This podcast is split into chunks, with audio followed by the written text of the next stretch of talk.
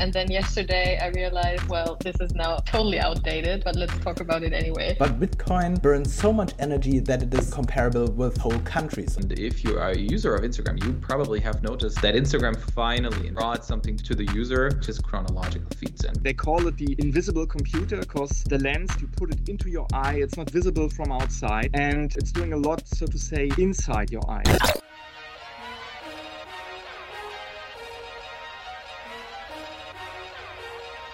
Hi, and welcome to episode 22 of the Tech Review. Every two weeks, we gather to discuss the hottest topics from science, technology, and innovation. On camera 4 today. That's what happened. This was the wrong button. On camera 4 today, we have Vincent. On camera 3, we have Chris. On camera 2, we have Henrike. And on camera 1, this is me. Hi, I'm Tarek. So, if you like what you see here, you can of course follow us. If you like what you see here, you can follow us on our website, ideasengineering.io and freetech.academy, or of course on many of our social media channels. And you can find the links down in the description or in the show notes, depending on uh, if you are watching us on YouTube live or on Spotify in the audio version. So uh, let's jump into the news who is first? My list says Henrike with uh, Elon Musk. Amazing. That's actually one that I thought, like, when I read it, I immediately posted it into our backlog. And then yesterday I realized, well, this is now totally outdated, but let's talk about it anyway. Um, so he announced uh, via Twitter, uh, I think two weeks ago, that um, he wants to or like he, he posed the question whether he should like uh, create his own social media platform because he was not happy with twitter um, following the criticism that he or like he said it doesn't allow for free speech. So um, the sec currently is uh, regulating his tweets after you know the past incidents we all know about um, leading to a stock sell off, for instance. Um, and he now has to always have pre approval from other executives uh, from Tesla before posting something. And so he basically just tweeted, uh, What should be done? Is a new platform needed? And that was kind of the um, the uh, in, initial thing that led to this article like um, does he want to create his own platform? Could be like if he says something like we all know that something is coming. Um, and uh, in the end, it uh, yesterday it was announced that he now is the largest individual shareholder of Twitter, in fact, because he now owns 9.2% of Twitter stocks. So maybe now the question is rather than does he also wants to have his own platform like Trump or who, whoever um, wants does he wants to influence the future of Twitter and like um, influence it from the inside uh, now that he's actually owning quite a big share. Um, so yeah, so the, the question now for discussion changed a little bit, but I found it um, quite interesting. And there's a maybe another fun fact I read, I think on Sunday, also with regards to the SEC uh, court filing against him, because he um, he quoted Eminem in the latest one that he uh, had to hand in from Without Me. He uh, quoted the SEC instead of, I don't actually know what the original one is in the Eminem song, but it fits in perfectly. The SEC won't let me be, won't let me be me, so let me see. I think it's hilarious. Um, but yeah, this is the never ending story of Elon Musk and Twitter. It's quite fascinating. Yeah, I uh, looked into this article as well, and um, I think it's weird. Uh, I think there is actually uh, some agreement with Tesla that he's not allowed to tweet about Tesla without their explicit permission. Uh, because of these effects where he says something and suddenly the stock prices uh, uh, change and uh, fall into the abyss. And so um, he actually did something illegal based on, on the agreements with Tesla by mentioning Tesla in his tweets. So this this already is some weird weird dependency that there exists. At the same time, if he now um, creates his own social network and keeps it like closed, uh, where nobody can see his messages so that he does not accidentally influence um, the stock prices. This is again not the um, the, the way that social media is, is supposed to work, right? Really crazy. Yeah, I mean, and also now with simply with his announcement that he now owns 9.2%, the the value of Twitter stock went up mm. as well by like 20 something percent. Yeah. Because I mean, he has so many followers. I think the most as any other CEO um, worldwide. So whatever he says, like so many people are actually seeing it and reacting to it as well. Like the audience is quite engaged. Yeah. I mean, it's, it's almost like a godlike influence. Uh, simply by sending out one message, he can uh, crash the stock market or increase the value of companies. He's like, like God. Crazy. Yeah, but I mean, this is um, the world we are living in today with the uh, tech giants. And I mean, um, I really like Elon Musk with his all with all of his uh, visionary work, but I'm uh, I, I, hope that he's aware of the influence that he has on everything around him and that he kind of, um, yeah, de deals in a humble way with it. I'm not sure if this fits his character, but he's, he's, he really has so much influence on anything, everything around him. Yeah. yeah. But I also, now continue. Yeah, uh, just just wanted to like uh, stress what what Tarek just said. So let's just hope that he's not being torn to the dark side of the force, right? Since since it's exactly like you say. So there's one person who has lots of influence just by doing something, telling something, or just also as now in buying something and then maybe influencing the thing uh, from within, which is a tendency we see anyways uh, in, in various aspects and factors nowadays.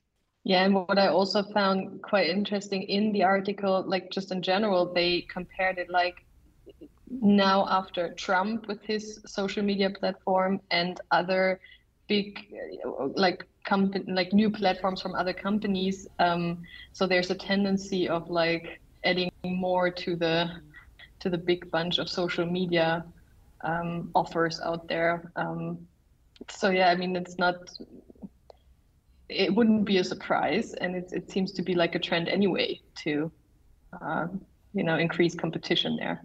Yeah. Yeah, exactly. The trend. So, and that's the the dangerous thing, right? So that people with the respective amount of power actually can um, create their own realities. They make the world the way they like it, just by um, announcing and stating that mm. it is in a certain way, and just by buying well, may it be the social media channels or may it be uh, communication channels as such, news channels. So this is a, as you say, it's a tendency, right? And we see that also nowadays, especially um, quite often, quite intensively. And of course, that is also dangerous because there is no independent news source.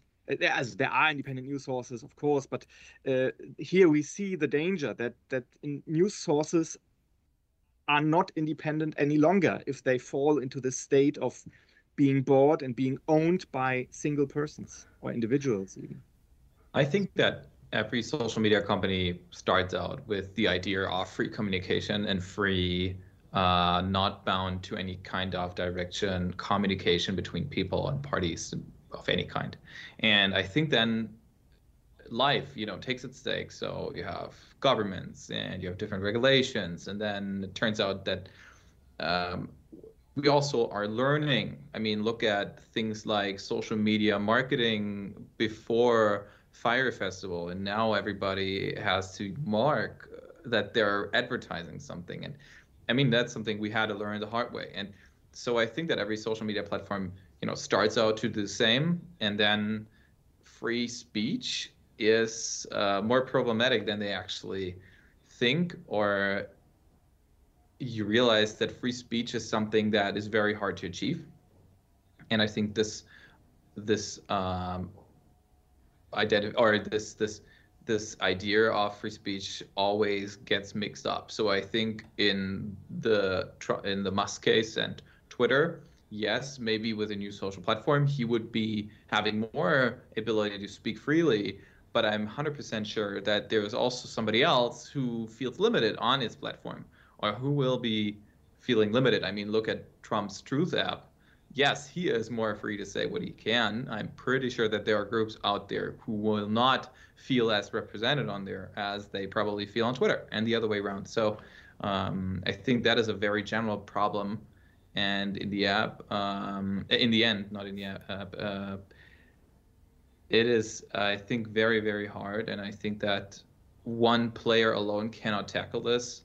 I'm, I sure, I think a media company and a social media company would make a great match when they have ethics. I mean, hence to Axel Springer and its uh, development there, but also other companies. I'm not saying this because I'm working here. I'm saying this because I think with ethics and somebody who knows speech and somebody who knows, you know, social media, I think we could, they could create something great. Okay. Um, yeah, let's jump to the next article. Uh, next one on the list is me. And I bring news from, uh, I'm not sure if it's considered news. It's uh, a very interesting article uh, with the analysis of this problem of Bitcoin burning uh, fossil fuels and uh, being very, very hard on the environment. This is one of my my, my, favorite topics um, regarding Bitcoin. I myself, I'm, I'm a fan of blockchain technology, but Bitcoin uh, burns so much energy that it is comparable with, uh, with whole countries. I, I, I, spoke about this, I don't know how often in the, in the tech review here. Um, and from the technology point of view, it is completely unnecessary. Uh, it is this uh, so-called proof of work um, that is used um, for um, running the blockchain. And uh, there are other mechanisms that can do the same thing without burning so much energy. And this article um, says or analyzes that um, electrical vehicles, since they were uh, created, uh, saved like 50 million tons of CO2 so far. And this is great. Yeah, this is why, why uh, we all should uh, change from combustion engines um, to at least um, electrical cars. Um, but Bitcoin wasted so far 114 million tons. So more than double the amount that we saved with electrical vehicles. So uh, the Bitcoin blockchain um, itself wastes so much CO2 that we kind of negate all the, the winnings that we have with, with electrical vehicles. Um, but the question is, why do, don't we fix it? It's, it's a technical problem, so we could technically simply change the software. But the problem is that this change can only be rolled out if the majority of all miners accept this change this is how the consensus protocol of the blockchain works. And the big miners already invested millions of, uh, in, into specialized hardware that mines in the way that the Bitcoin blockchain needs to be mined.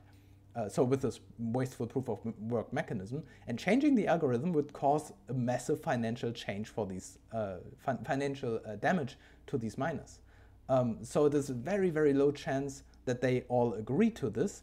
And as long as the majority of miners um, insist on keeping the protocol um, unchanged, it will not change. And uh, from the political point of view, actually China is the one um, who went forward and already banned the use of proof of work mining. So it's forbidden in China to use this wasteful way of, of mining. And this is actually very good for the environment. So weirdly, China is here um, the forerunner. Uh, and Europe and America should actually think about if they follow China because um, without this governmental regulation, there is zero chance that uh, the miners actually agree to this change. And so we keep burning um, fossil fuel basically for the blockchain, for, for the Bitcoin blockchain. And uh, from the tendency, it, it rises every, every year. So this is, this is crazy. Any thoughts mm-hmm. on that? Although China has not really uh, ecological ecological reasons actually to do so, right? So this is more or less a political thing, I'd say. Um, yeah, might be, but the result is that China forbids the usage of this proof of work. I'm not sure how the um, how yeah. the actual wording of uh, of of China is if they um, ban like specific blockchains or if they ban the proof of work mechanism? This is a good question. I don't know that. Um, I have a very basic question. I always felt like I know a bit about this stuff, but now I'm just asking myself. I mean, we could also just invent a new currency. Isn't that something we could technically do? Yes. Which works which just works with other protocols. I mean, I'm invested in crypto a bit, and I was looking for these kind of stuff. So I, I have different coins I think are better for the environment. And my question is, could we just optimize a coin for um, for sustainability due to the fact that in the end, all its worth is based on what we believe it is worth. I mean, that's the basic problem and question of cryptocurrency. Uh, so, I mean, we could just shift our uh, stakes there to a much more efficient cryptocurrency, couldn't we? Yeah, they, they already exist. We there are so many coins um, that are doing exactly the right thing, and they prove that it is completely possible. But that's not how the stock market works. And people are buying and selling Bitcoin, and they love Bitcoin because it is Bitcoin, because everybody else loves Bitcoin. So there is this monopoly of interest, and people say, okay, we love Bitcoin because it's Bitcoin. The other options are there if the investors who play around with Bitcoin, if they all agree to, oh yeah, let's move to another cryptocurrency and boost this one, perfect. Bitcoin would die immediately, but that's not how we work. We people, we see Bitcoin is valuable, so we buy Bitcoin because it is valuable. But it is only valuable because we run there and buy it, yeah, and, and the demand is there. Um, so so we we we as society, we in our thinking, we enforce that we cannot leave Bitcoin and this is like this what's it called? Like a self-fulfilling prophecy like this this chicken and egg problem that we cause uh, for ourselves. We could at any point of time simply switch to another coin. It's already there. But we don't do it because we are stupid. Yeah that's how economy works. Yeah and that's um, and and usually i'm i'm not a big fan of uh, like uh, governmental regulations and over regulating everything. But in this particular case i'm not sure if we have another choice then have the government intervene and actually enforce um, moving away from proof of work. Because I, I don't see any other option, um, and, and I don't see that this problem will solve itself. Yeah, especially as you said before, right? That uh, so many people and miners actually have invested lots of money in their uh, infrastructure, in the technology. So, of course, this is also something which is difficult to change. I mean, if you have like um, taken a specific path and invested in that path, and this is not only crypto mining, right? This is lots of uh, developments we see nowadays. Then um, you are invested in that. You have like um, put lots of money in there, and of course you do not want to lose that. So you just let things as they are. You just stay as you are and yet just just go on with what what you did before because it's the cheapest way uh, in the short term uh, sense. In the long run, of course, it might be very, very expensive. Right, right. Okay, um, but enough ranting about Bitcoin. Let's jump to the next topic. Vincent, Instagram's testing. A new. Ah, yes. Yes, we don't skip that, Henrike.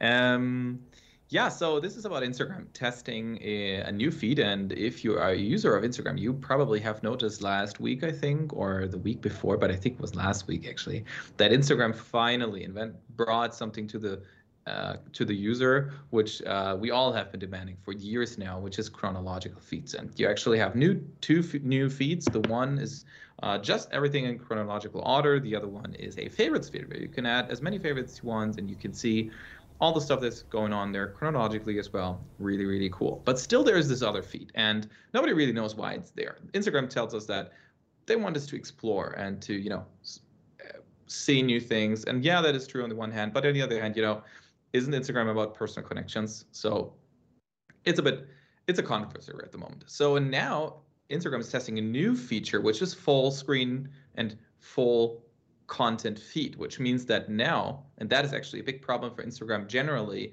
looking at TikTok, looking at other social networks, maybe coming up, um, is that Instagram now has a few feeds which actually are kind of related, but kind of not, because Instagram has the story feed where you you know swipe through through the stories. Instagram has the main feed for everything you post there. You Instagram has the Reels feed, and Instagram has Explore, and all of these feeds are connected, but sometimes they are not. And that leads to a problem that Instagram cannot as, recommend as well as TikTok can because TikTok has just one feed. So now Instagram is testing a feed where everything is included. So you scroll through it and you see stories, you see reels, you see the regular feed posts, you see something new that usually would, you know, either come in the regular feed or on the explore page and all of that in one. And that would lead to Instagram knowing much more about you, nothing that they not know today, but they can use it much better to give you a great experience. This is something in beta phase, so nobody knows if this really is coming out, but they're obviously working on it. And I think, personally, I think this would be amazing because I think Instagram is such a extremely powerful tool. I mean, if you open up the app, you can do so many things there and instagram is still doubling down on some features. They still i mean they have but they're still getting better. So instagram is focusing on messaging and on video and so instagram is really a 360 degree app at the moment. But it's true that tiktok is better in terms of personalization. And this actually would you know be a game changer for instagram. And with instagram having so many users I can see that it, this would be a crucial time for TikTok because it would be one of the very first times that actually an old player would, you know, overthrow a newer player by stealing its technology or, you know, the idea of its technology. I mean, Instagram has done this before, but usually they were like the, the cool new kids on the block, and now Instagram is very established. You know, it's not a startup anymore. So, um, yeah, this I think it's very very exciting. And then there's the the bad side, of course, because as we all know from TikTok and Instagram could can already do this, but they could do it much better then is they could send you down rabbit holes. And obviously you would end up at places you probably don't want to looking at mental health looking at i don't know um, different kinds of communication you probably network. So there's both sides. But i personally think it's great I'm yeah. I'm curious to see how this will look like in the end now from, from a user perspective. Like as on TikTok, it's always video content and you seemingly, you know, swipe through and it's always the same kind of um, visual um, how to say it, like experience that you have. On Instagram, it will be a mix of video and, and posts that are static where you see a picture or you know so this will be interesting to see how this then if that is like a nice experience or is that irritating in the end I don't know if we do this here, but the video there actually shows an example from a beta test Instagram did. So if you could play this, you definitely see how it works. It's really cool. So as you see, there are different videos, there are feed posts, but there's story as well. As you can see, then there is new accounts you could follow. Uh, and I mean, look at looking at this, I don't see why you couldn't also see your latest messages you haven't replied to, and things your friends have shared. And I think this is really a great place to start. Yeah, I mean, it makes yeah. sense. Uh, I mean, it takes the control from the user to like instead of like now I want to look into my messages and now I want to reply to them, you like get them thrown at you. I mean, it has its pros and cons, but I mean, yeah, it's just at the end of the day um, it's just a matter of how um, used you are to it. Because even if it will be irritating at the beginning if it's you know this immersive solution it won't take long and everybody will be like yeah i don't know why it hasn't always been like that. Yeah for sure. Yeah but i'm instagram also... is also i think coming up with this now because i mean this idea sorry Tarek, did you want to say something? Sorry. No go ahead I just wanted to mention um, that I'm always a, a, fan of simplicity first, and having like this one for you page on on TikTok um, is a great thing because I don't have to think about anything. And I mean, yeah, of course, it, it's uh, also like a, a, pain sometimes, yeah, because uh, I'm I'm uh, sometimes sent into these clusters that I might not even want to be there, and then I have to intentionally swipe away uh, this content to, to break out again. Uh, but it's, it's a new way of communicating like with this algorithm, and um, if this one is uh, more successful, then um, it, it might be like a logical um, evolutionary step for these platforms to go there. I, I think I think so, and I think that Meta right now is really scared of TikTok because this is one of the links we skipped uh, from last week. Uh, TikTok is also launching its own story feed. Um, and it's still in one feed. So you scroll through it, and then from time to time, you just see that there's a story, you know, and you can click through it and then swipe again. So um, I this is pretty much the same experience, I hope, uh, yeah, not confronting anyone, but it, in the end it is.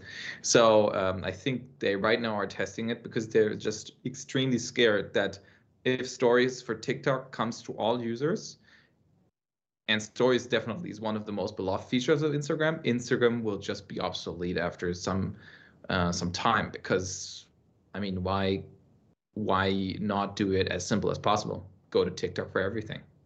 Okay. Then next one is Chris. AR contact lenses. Chris, you're on mute. Sorry, sorry about that. Yeah, the Mojo lens. Uh, we have spoken about, that like I think one, two times in the tech review beforehand. Um, so the difference is now they are feature complete. Um, so thing is more or less ready to be, be produced. Um, so they say that uh, it still takes some time, right? So within the next five years, actually, they um, want to uh, want to start production, but um, it is so far developed, right? And it's it's striking what they have actually um, done there, right? It's they they call it the invisible computer because um, the lens, of course, you put it into your eye. It's not visible from outside, and uh, it's do it's doing a lot, so to say, inside your eye, right? So it's um, it's actually projecting various information onto your lens so that you have this augmented reality information um, and can yeah somehow interact with that, work with that. Um, the thing is, we should not actually um, take that as augmented reality as we have discussed it well like in, in other contexts right so it's not like the mixed reality glasses where you have a virtual layer and uh, where you actually can uh, interact with virtual objects in reality.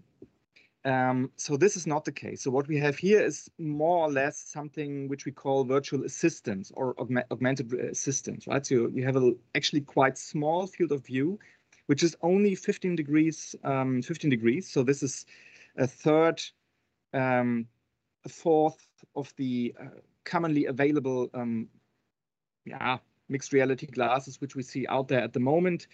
And uh, so it's it's only parts of that, but um, it shows for various use cases then the uh, some some information, right? For instance, if you're doing sports, then it can actually display various parameters which are important for you. So that would be um, the all-day use case. But there are also, of course, like um, specific use cases, like um, from medicine or so, when people actually um, are not able to, or, or their vision is actually somehow um, limited, then the lens can uh, enhance the contrast.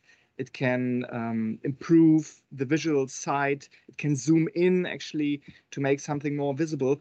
All of that might be use cases for a lens like that. So, yeah, this is where they are actually, um, yeah, heading to uh, within the next years. And um, the important thing or the, the interesting thing is that this, as you can see it also like in the pictures, is really a little computer, right? So I, I think it might be a strange feeling to have all of this computer stuff onto your lens, onto your eye. But in the end, it's like a real contact lens, right? So this is the first layer. So probably it's not not not different.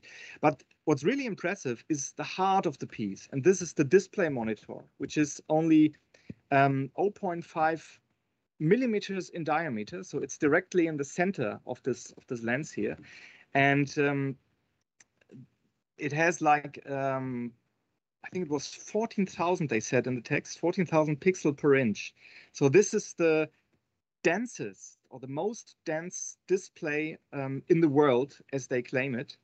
Um, and I could imagine that because if you really want to put so much, so much information into such little monitor, you really have to have a dense um, amount of, of pixels in there uh, to actually, yeah, um, realize that. And I think it's an interesting concept. It's really, mm, yeah, striking. It might be useful for the future, for future use cases, as well as a medicine, as well also in, in all day use.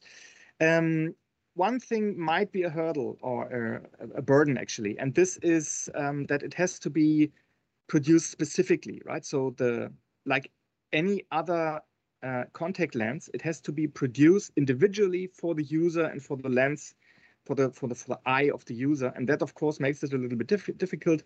and that you have like the streaming device, little computer, which is actually positioned in your neck, and that is then doing um, all the processing. So maybe we can have a look at one or two of these videos. So this is what you see, right? And here we also see the little field of view, which is just 15 degrees. So you only have parts of the whole screen, of the whole display in your in your view, in your vision. It's even better to see in the other video. So it's a little bit like um, a light bulb in a dark room. So you only um, have a light at the spot where you're looking at. So lots of eye tracking there, and this information will be will be visible then. Well, I think that's incredible. I think that, uh, yeah, no, I think it's really incredible because I mean, I think, uh, uh, because I think now on more or less bridge technologies like the Apple Watch, for example, where I think that people love this because it gives them so many, you know, abilities to, you know, give them further information without having anything in their hands.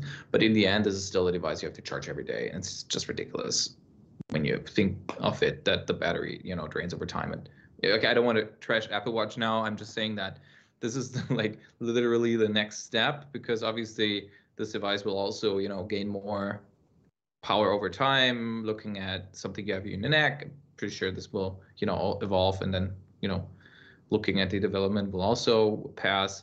So I, um, I, I think that, um, yeah, this really makes a lot of bridge, bridge technologies right now obsolete uh, just like you know, uh, just like glasses you hear uh, music with or listen music uh, to with. So I think that's pretty great. I cannot. We will all be cyborgs yeah. in the end. having that in our eyes. I, I cannot imagine how this actually works. How is it powered? I mean, um, with all the glasses that we see, the AR glasses, they all have this problem of hiding like batteries or uh, the connection to the CPU and and and all of this stuff. Um, and here it seems like, yeah, no, we, we just we just do it. we have this thing, you put it in your eyes, and it just works. I mean, just works. It's it's a yeah. prototype, of course, but I I have yeah, I can't imagine how this works. Of course, there. Uh, I mean, this is really a very thin um, foil battery, which is actually being um, yeah produced on this little lens thing there. And um, they say if you use it continuously, it's actually um, it has power for two for two hours, right? So this is not not really long. Um, so depends on the use case probably, or maybe you need like two or three of these actually to change them. And whenever the one is actually being loaded, you can use the other. Um, I don't know. So as said, it's it's not it's it's feature ready, but it's not market ready yet. So that will take some more years. They also have to look for real use cases and also for well, in the end, mass market use cases. So they are like talking to Adidas, for instance, already uh, checking out if, if it might be a use case to have all these sports parameters projected directly into your eye. I don't know. Mm, they're heading for uh, 20 to 30% of the market, as far as I remember, um, regarding AR and mixed reality glasses. So that seems to be quite optimistic, actually, to be honest, especially if you think that all the lenses have to be created um, and produced individually, depending on the lens, on the eye lens of, of the user. But nonetheless, I mean, it is a start and it is a development which actually we we, we, we just should um, follow, which we, we should keep into, um, well, which we should which we should keep into into into the eye, so to say, uh, in the sense of the word. Um, so because it has some potential from my point of view, as you just described it. If it really will be the one who is a game changer in the end, let's see. Or if it's then only only for medical purpose. So that will probably time will tell. Right, right. To me, this feels a bit like like a startup that uh, we will never hear of for another, like another five years because some tech giant, you know, buys it right away for X billion dollars. Nobody hears about it, uh, you know. Um, and then they come up with a with a product based on this. I see like Microsoft or Amazon grabbing this right away and you know taking it off the market to work on whatever Alexa product they're thinking of. If I hope I didn't turn any Alexas.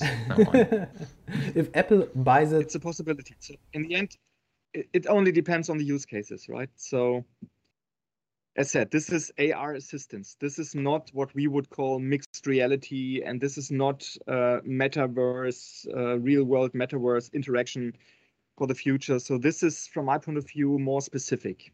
And if Apple, For now. if, if Apple buys it, Right. I have my iPhone, my iPad, and my II. I, I, yeah. Internet eye. Nice. Okay, we still have uh, some articles to cover. Uh, Henrike, satellites from the printer. Yes, I, I'm finally back with some space content after a couple of weeks without it. I thought it's about time, and I just stumbled upon that in one of our brands. Well, I think that's a premiere as well.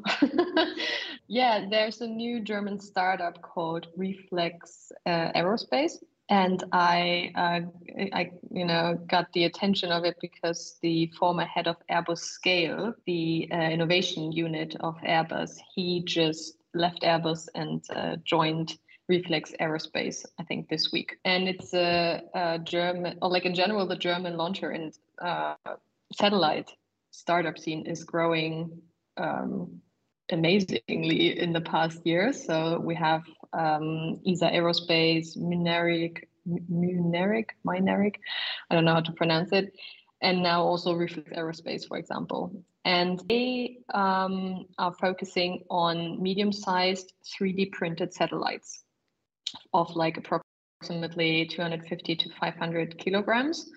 And um, there's, I think, another um, EU wide satellite constellation that they're planning for for bug-proof broadband internet and they want to jump on that and want to be part of that in in a consortium. That's their big goal for now. Um, and to be like the fastest satellite manufacturer at least in europe because of course competition is already there and is strong. Um, they want to be able in the end to only you know need three months for design three months for building it three months for testing and then launching it which is already quite fast. But compared to uh, spacex they produce eight satellites per day right now and reflex aerospace are aiming for 80 per year. So there's still big difference but for the german mentioned startup and satellite scene um, that would actually be um, that's a niche that needs to be filled and they're ready for it. Um, they also mentioned and that's touching upon another topic we also spoke about a while ago um, or a couple of times actually they state that like life duration of satellites of 15 years is not necessary anymore so shorter time in between, in between replacements is possible and is what they're actually also aiming for. So the whole topic of space debris and um, all the garbage we have up there already, this will increase significantly, even though they might need less material per satellite due to the 3, pre, 3D printing um, solution. In the end, if cycle is shortened and um, they're launching like so many uh, in, in such a short amount of time, it will just increase heavily. And I think on Sunday or Monday, there was also an article from CNN just about that, because of course, um, there are scientists, um, uh, you know, being or claiming again um, that like the night sky is, uh, you cannot really see the night sky anymore because of all the debris that is floating around. So many interesting or like many relevant um, things when it comes to that. Like for the private space uh, industry in Germany and Europe, this is amazing to have another player in there and also filling a, a new niche. But for the broader, I mean, the problems we already have now, they will just get bigger as well. You said launching. How are they going to launch these? like how or where or like No, you said they're going to produce them, test them, etc., and then Yeah. launch them.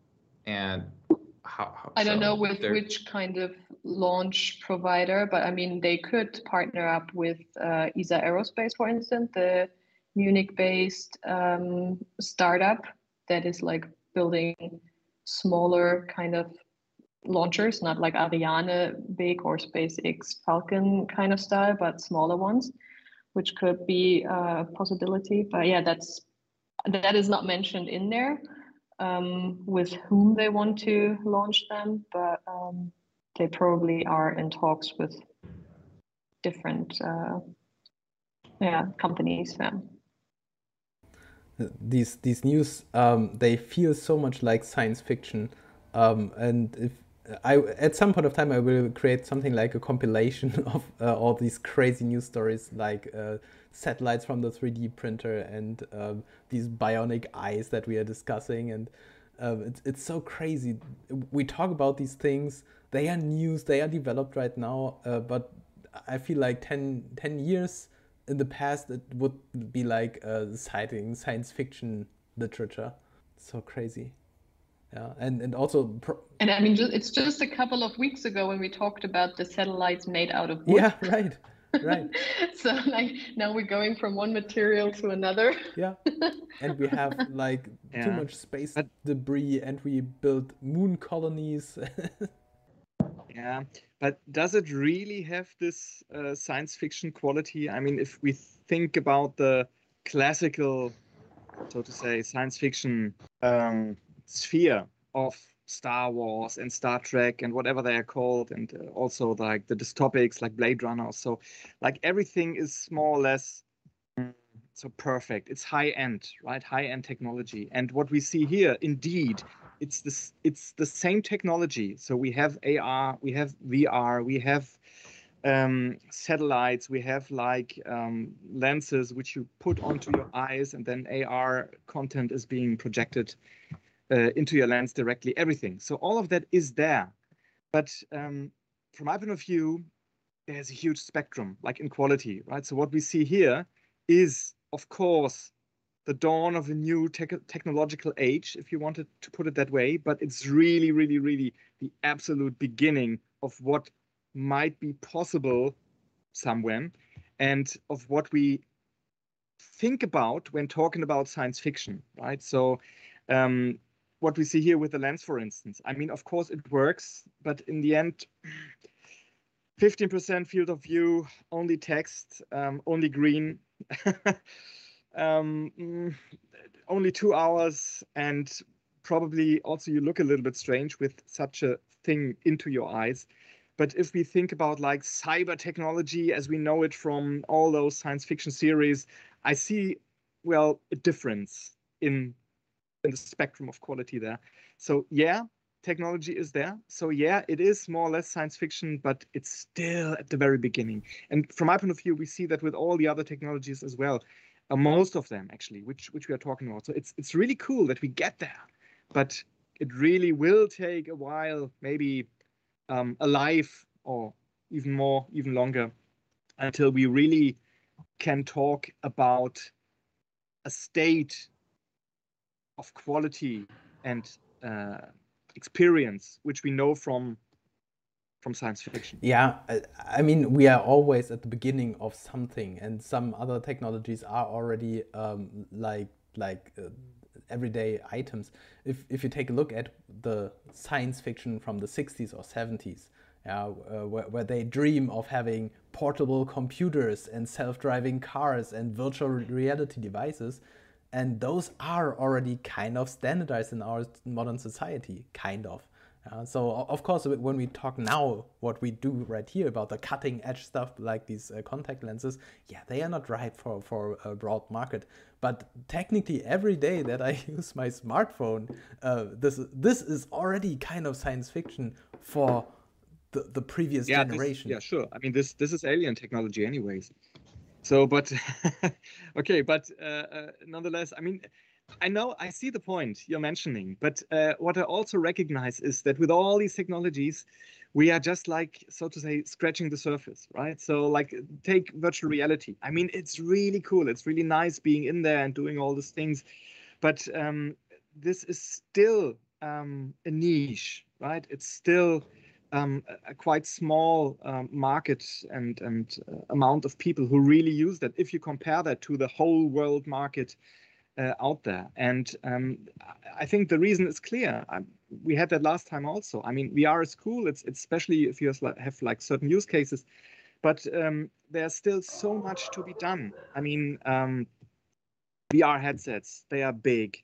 Um, the resolution is not that cool. The usability could be better. I mean, we are on the way, definitely. And also, like with all this metaverse hype, and so um, we have started something, but nonetheless, I mean, we can be honest that it, it will take a while. It will take some years until we reach um, the Ready Player One level. I mean, I think yeah, but I think you're being a bit unfair because this is different for every industry. I mean, look at, for example, now the article Henrike brought about the satellites. Uh, if I had a 3D printer, which I, I mean, this, for example, is something we're not scratching the surface. Yes, 10 years ago, 3D printer were like a few thousand bucks, and then you had a bad one. Now you can build one yourself off uh, of an article you can find online. You have a database actually, and I'm sure these article uh, these satellites will find its way into the database where you can get open source materials to build your own satellite with a 3D printer you built yourself at home. So I don't know if we're scratching the surface. I mean, I could do what NASA did 20 years ago in my living room now. And I think that is something pretty incredible. And I don't think this is just scratching the surface. Yeah, I, I think also like with at the beginning, just to add on that, like of course we're always scratching at the at the surface because I mean we're always looking for innovation and to to you know go further. But the amount of time where you, that is needed between like scratching on the surface and actually have then have it as a standardized product in you know in your life this is getting shorter and shorter like and but, but obviously it, it can feel like you're always just at the beginning because there's always something new and then obviously you're always like just starting with it. But um, to make it then like market ready or like for your daily usage the time's just getting shorter and shorter because we're getting quicker in in, in developing all of these you know science fiction kind of we're always uh, finding a new surface there's yeah, always a new that, that's yeah we finding. can put it that way we're always exactly, finding yeah, a new surface this, yeah this of course you need a frame to which you can relate to right this is this surface if you want to put it that way but if we talk about like science fiction that was actually so the original um, vocabulary uh, stated here. And if you take that as a relation, then we definitely scratch the surface. So it really is quite a way to get there what we know from science fiction. So as I said, we see the technologies, we see the science fiction technologies, but we see it in a state which is still very early. And um, yeah, maybe we'll we will experience during our lifetimes actually the development that really might reach the science fiction level, which we see in all those series and movies, um, which we call science fiction. But I mean, it's for sure this is not what we have reached nowadays. And and I mean the current level of science fiction and the relation of technologies where we are at the moment, not from the 70s, not from the 60s. Of course, if you refer to that and you have a relation from the 60s to now, so yeah, we are all super powered humans yeah because like really also the, the, the level of science the surface science fiction yeah. surface level is also like always changing so then obviously that's kind of just how it is okay uh let's yes. let, let's jump to a topic that is a little bit more um non-science fiction but uh, very very current for us as uh, as news media corporation right um I would like to uh, have a look at Google's new developments in terms of cookie technology. Absolutely no science fiction, no rocket science. Um, the you you might remember that Google had uh, the plan to get rid, rid of all the cookies in the Chrome browser until 2023. Um, and last year, Google created the system called uh, FLOC, or FLOC, the Federated Learning of Cohorts, which was supposed to make uh, cookies unnecessary. Um, and this is an unsupervised learning locally in your browser um, that takes your complete browser history and assigns you based on your behavior uh, to cohort uh, with similar uh, Chrome users that have like similar um, usage patterns. Um, and this was supposed to be privacy preserving um, compared to cookies uh, because you get still some personalization of ads, but no personal information of you is distributed uh, to, to, the, um, to the vendors, to the uh, advertisers. Um, but there was a lot of resistance against this approach, and Google now has a new approach, and they call it Google Topics. And Google Topics is interestingly a manually curated list of topics, and then again, your browsing history uh, is, is used to determine which of those uh, interests match to you. For example, sports, yeah, and um, then every week you get like a new topic assigned yeah, or added or replaced of, of your list of topics. And it maintains like a list of five topics that represent you and your interests. And then you get like another random one, the sixth one, um, so that you uh, don't can you um, are not like um, you can't be identified by this fixed set of, of uh, five topics. You always have some random uh, topic in there. Um, and um, this list is then shared with the advertising partners, and so they can then decide to send you sports ads. Um, and the list of uh, this your your uh, topics will never leave your computer. It's it's all um, handled there. All the details of your of your browsing behavior never leaves your computer. Um, and th this again sounds like okay a step in the right direction, but uh, the advertisers are still not happy with this approach and right now they are, uh, or at least this is what the, the article says, uh, right now um, a loss of 70% of revenues is expected uh, due to the loss of third party cookies that we will face. Um, and they fear that it will even get worse when we start uh, dealing with these pre pre um, audited lists of topics that we will then be assigned to. And um, this is really serious because Google, of course, with the Google Chrome browser, is the, the biggest player on the market. And if they decide to ditch the cookies, this will have a massive impact on um, on the whole industry. Yeah? And so this is, of course, for us interesting, but uh, basically also for everyone who works with cookies and who is dependent on the revenues uh, generated by um, advertising, right? Um, so it's it, um, from my point of view, this is maybe for for us even a more important topic than like the satellites or the contact lenses, because this is actually shaping our whole industry uh, the next years. And Google is determined to to push through this until 2023, which is coming very very soon.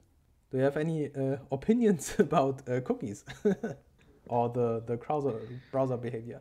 Yeah, I'm not sure um, how how deep you are in in this. Um, right now I'm I'm uh, touching a lot of these fields uh, with advertising and uh, monetization strategies.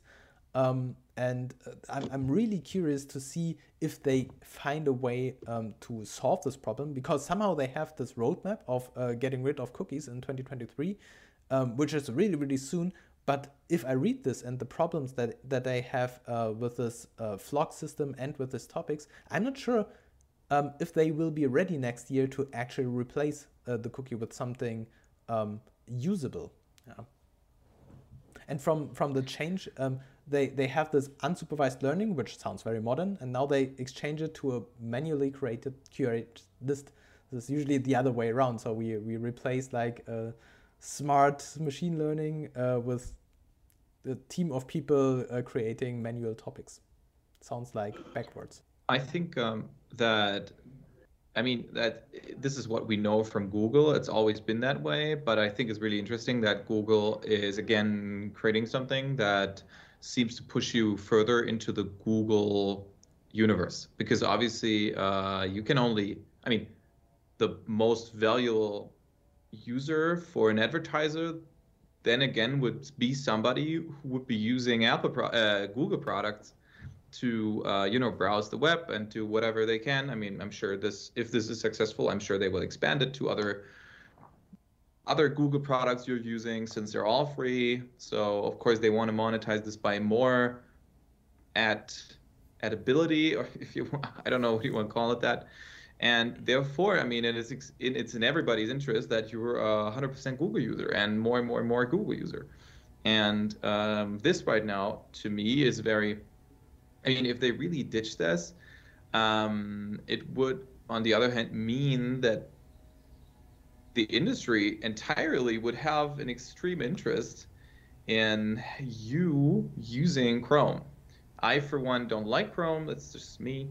Um, but um, what would this mean for me? Because if if you cannot monetize me, would this mean that in the end the website would tell me like, dude, you can either pay or you can use Chrome, you know, and therefore I would be forced to you know go to Chrome and now this is I mean this is a very bad like universe I'm building right now, but now imagine this being brought to other again other products of Google um, and therefore you know ditching a lot of other stuff that is usable with other products.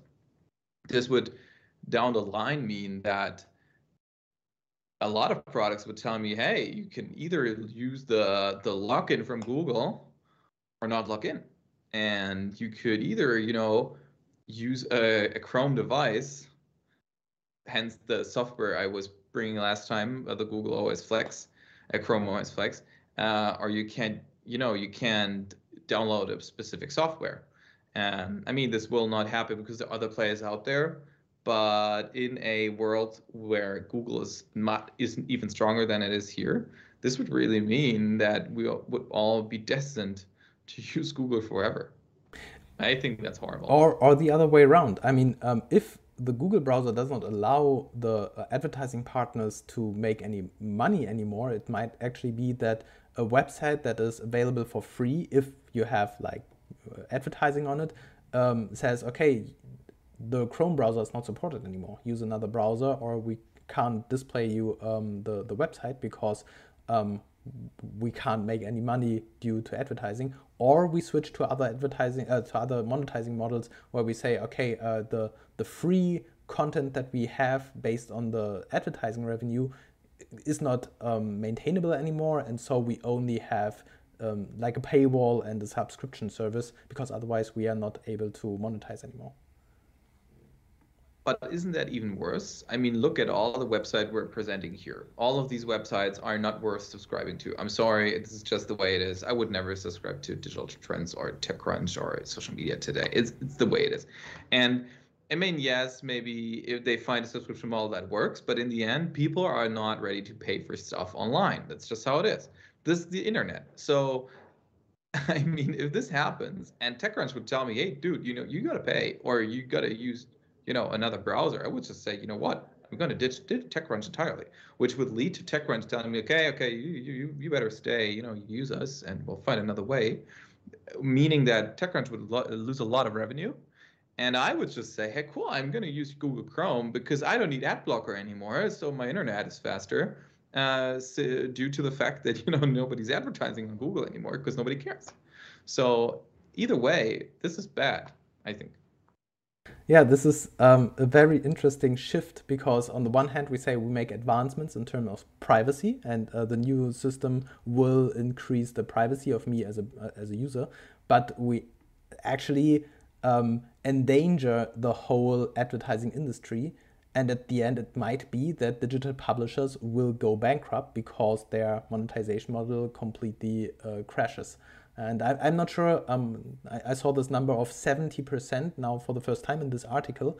Um, I, I have to dig deeper if this is actually the prediction, but imagine losing 70% of your revenue because the technology changes and you're dependent on, on, this, sub, uh, on this form of monetization then you really have no chance. And as you said, um, subscriptions are profitable, but you are not selling so many subscriptions as you have with users on uh, on the free advertising pages.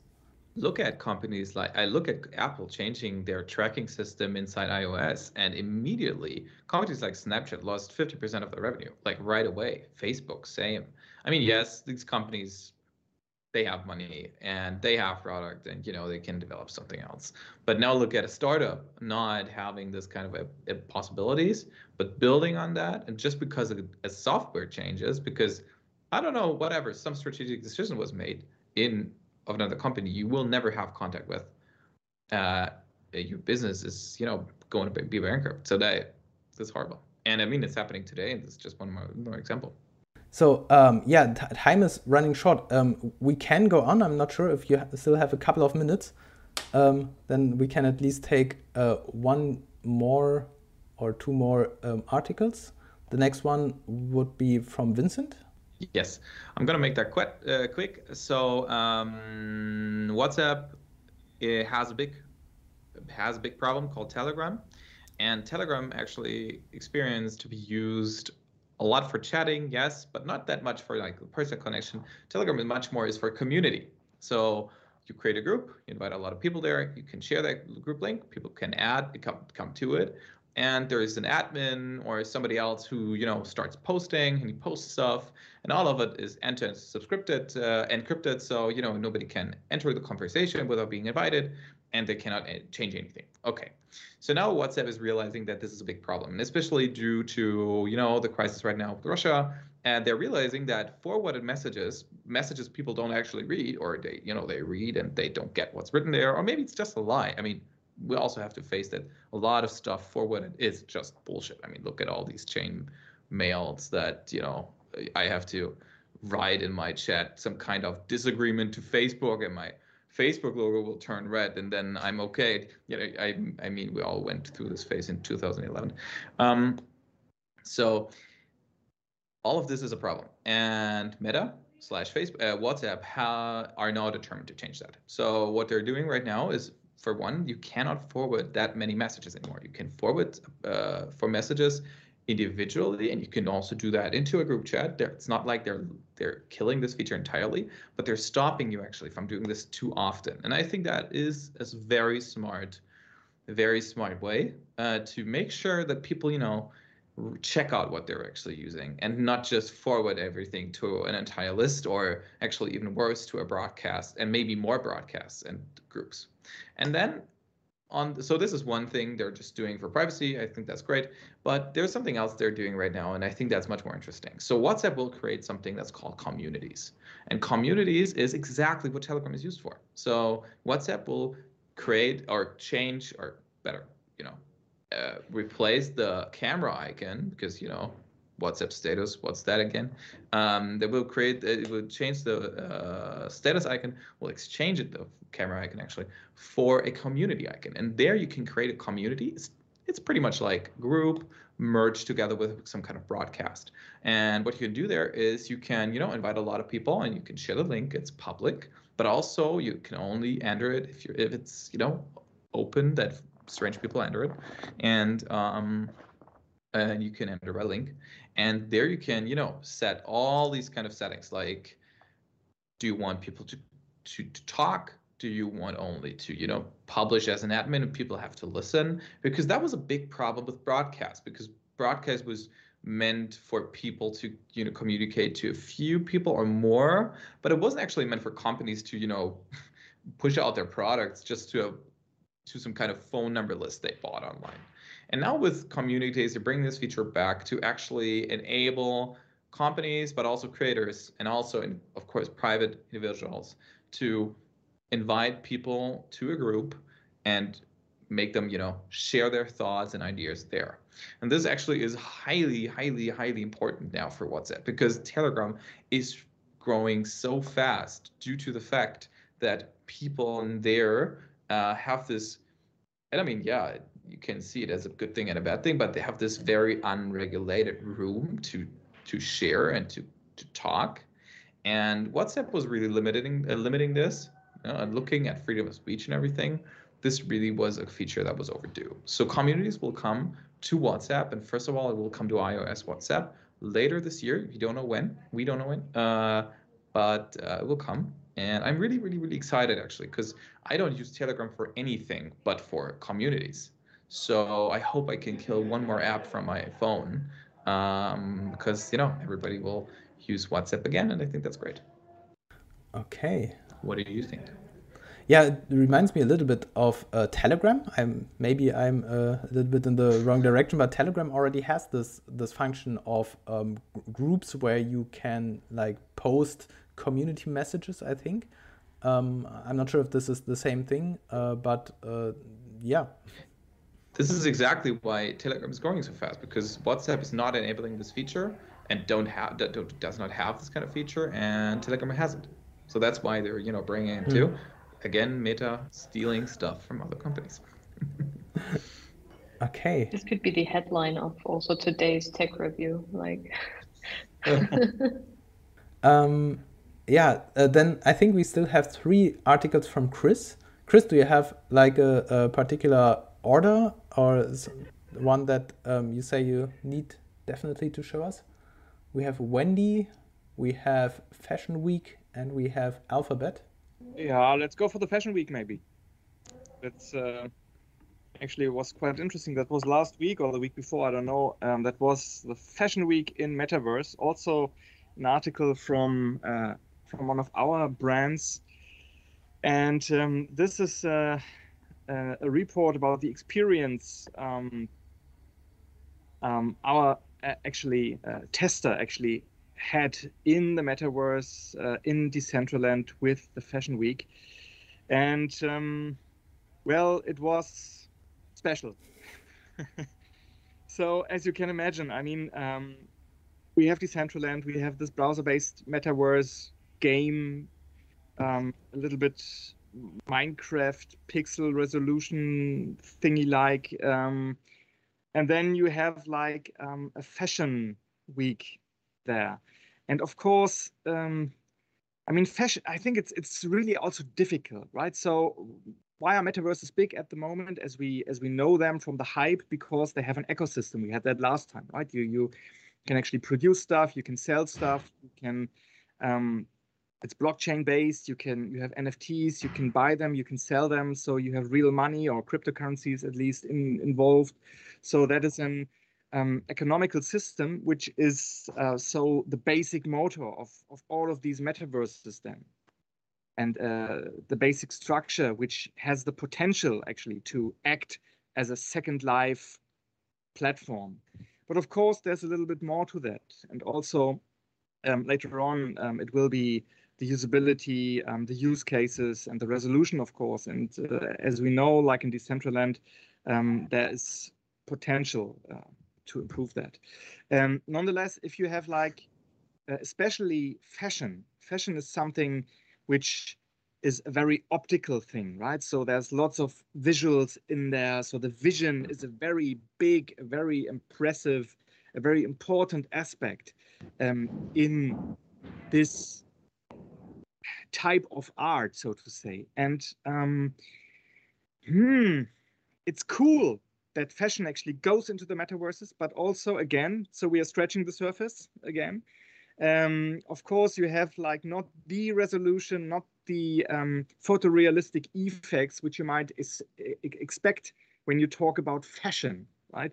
And so this is a little bit what also the author of the article describes when she actually went into this uh, fashion week and uh, was running around in the metaverse in her browser and was a little bit lost uh, didn't know exactly where to go and what to see and how all these mechanisms actually game mechanisms uh, actually work. And then okay you get um, you get this kind of fashion and it's interesting it's new and um, it's cool that so to say the industry goes metaverse but also here um, it was quite in the end there was a, a, a, statement which which she gave which i think was quite um, down to earth. She said um, it's difficult to take the whole thing serious. Uh, i think that is that is what she said. And maybe if you just go down a little bit um, that that was the last phrase which i have in my mind.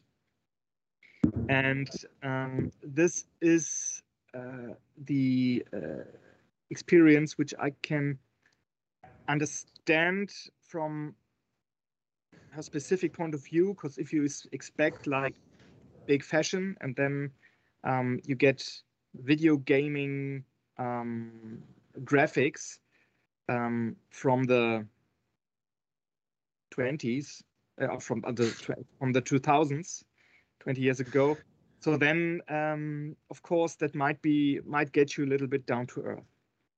And the last, uh, sorry. Yeah, yeah, that's actually the main point. Sorry, I didn't I didn't want to interrupt you. I'm sorry. Uh, I was finished actually.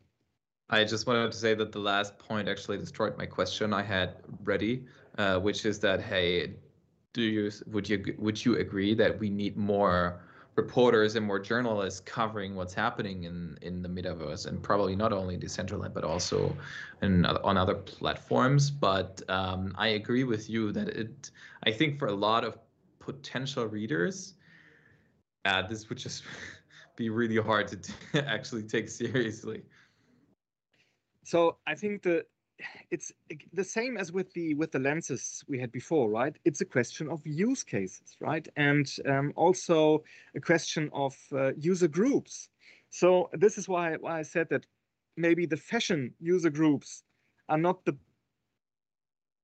best market potential to target to because they have high expectations most of the times they are not really like techies they they expect like um, photorealistic stuff and everything and then they get this. I mean if you're a techie if you are into gaming and so then you know what to expect. Then you know how decentraland works. Then you know it's a minecraft graphics thing. Then you know um, how the whole technology behind that works. And then as said you know what to expect. And um, your uh, expectations are maybe not that high. But if you are non-techie from from the fashion field and have high expectations and then are being thrown into like um, uh, uh, yeah into the well into a browser based um, game with the graphics as we know it then you might be disappointed. I don't i don't say that it has to be. Uh, i mean there are many cool things right? So you can you have this this economic circle on based on nfts you can buy wearables. You can use them in these games. Maybe later on they will also be transferable from one metaverse to the other. But this is what i mentioned beforehand when we had the science fiction discussion. We are still scratching the surface. So there's so much potential in there. But um, there's also so much potential which we still have to achieve to get there. So it's a start. It's, it's yeah i mean i mean if you want to get the people in there for the fashion they will be disappointed. If you want to get them in there to make them familiar with this environment and with this with this game and they enter in it with that purpose like i want to see that game and that environment then it may be like interesting and fascinating for them. But if you really, you know, want to do it like on the fashion then uh, level, then it will be like, what the heck is that?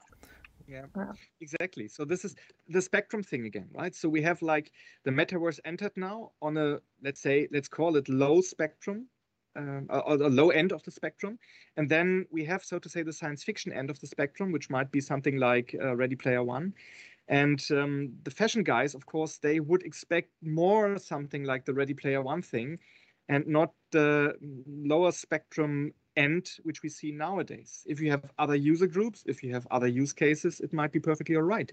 I mean, look at Roblox. They have like, uh, I think, 50 million uh, uh, users. Um, so currently returning. So this is um, this is really something. Um, this is a number, right? And and okay, it's a little bit different to what we see, but not so. So the difference is not that big. And um, yeah, the question is, who's the target group? What is the use case? And I think um, technologically, it would be possible to use like volumetric cameras to actually create a real-time 3D uh, image of a person. I, I, guess it will be very expensive and it will probably also ha have glitches and something. But I guess this would be more in the sense of what the creators of this experience had in mind, like a photorealistic representation in the metaverse. But um, it's probably not possible with like open source stuff and uh, the like budget technology that um, the organizers then probably use. So um, the creators, I could imagine that the creators had a different quality in mind when they started working on that, and in the end, it was just not feasible on their budget. Yeah. exactly. So in the end, that's exactly what you say, right? So Decentraland as a let's call it budget platform might be not the right fit for fashion.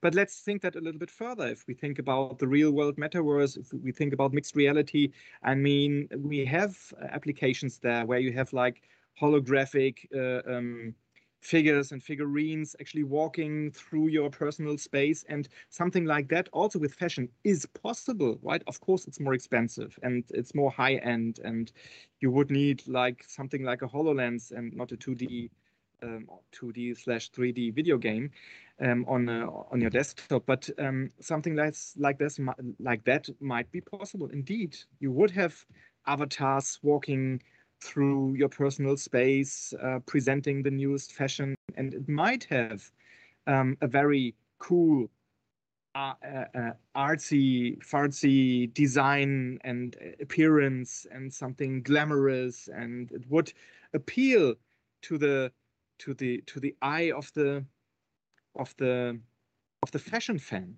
right? So, but um, that is different also nowadays uh, regarding the technological level to what we have in Decentraland. And of course, there's still, as we had it before, lots of potential up to the science fiction level we were discussing beforehand.